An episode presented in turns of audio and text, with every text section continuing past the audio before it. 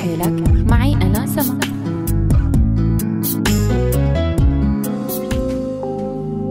مرحبا. أي شخص بالحياة معرض لأنه ينجح أو يفشل إن كان بشغله أو بحياته المهنية أو بعلاقته العاطفية لأنه بالنهاية الحياة تجارب.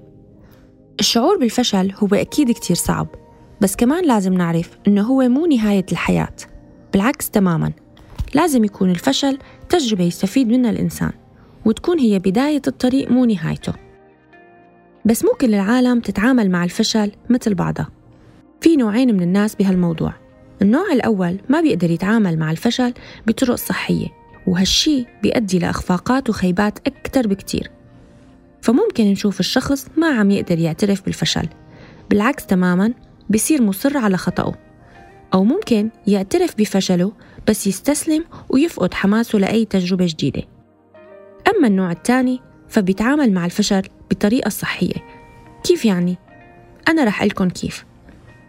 بهي الحالة بيعترف هذا الشخص بإخفاقاته وفشله وبيطلع منهم بأقل الأضرار. ومو بس هيك كمان بيستفيد من الموضوع وبيعتبره درس وبيتعلم منه. بجوز هلأ تكونوا عم تسألوا حالكم طيب كيف ممكن نتخطى الفشل؟ نقدر نتخطاه بخطوات كتير بسيطة. أولا أنه نتعامل مع الموضوع بإيجابية ونحاول نتحكم بانفعالاتنا قد ما منقدر هالشي بيخلينا ما نستسلم للظروف. كمان لازم نفهم الفشل بدون ما نخليه يسيطر على تفكيرنا. وأهم شي ما نحمل الآخرين أسباب فشلنا.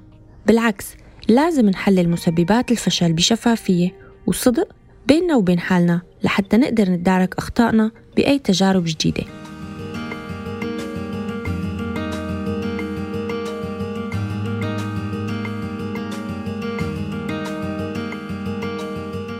طيب يا ترى شو هي أسباب الفشل؟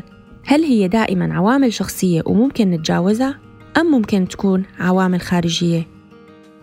الحقيقة في عدة أسباب بتأدي للفشل وهي عبارة عن خليط بين الشخص بحد ذاته والمحيط الخارجي مثلا طريقة التفكير السلبية وردود الفعل السلبية تجاه عدة مبادرات من الآخرين هو سبب شخصي التعلق بالماضي وعدم القدرة على التعامل مع الحاضر كمان هو سبب شخصي وإنه ما نعطي وقت كفاية لتحقيق هدفنا. وإنه نكتفي بالموهبة ونعتمد عليها كلياً بدون ما نطور حالنا ومواهبنا. كل هدول هن أسباب شخصية بحتة.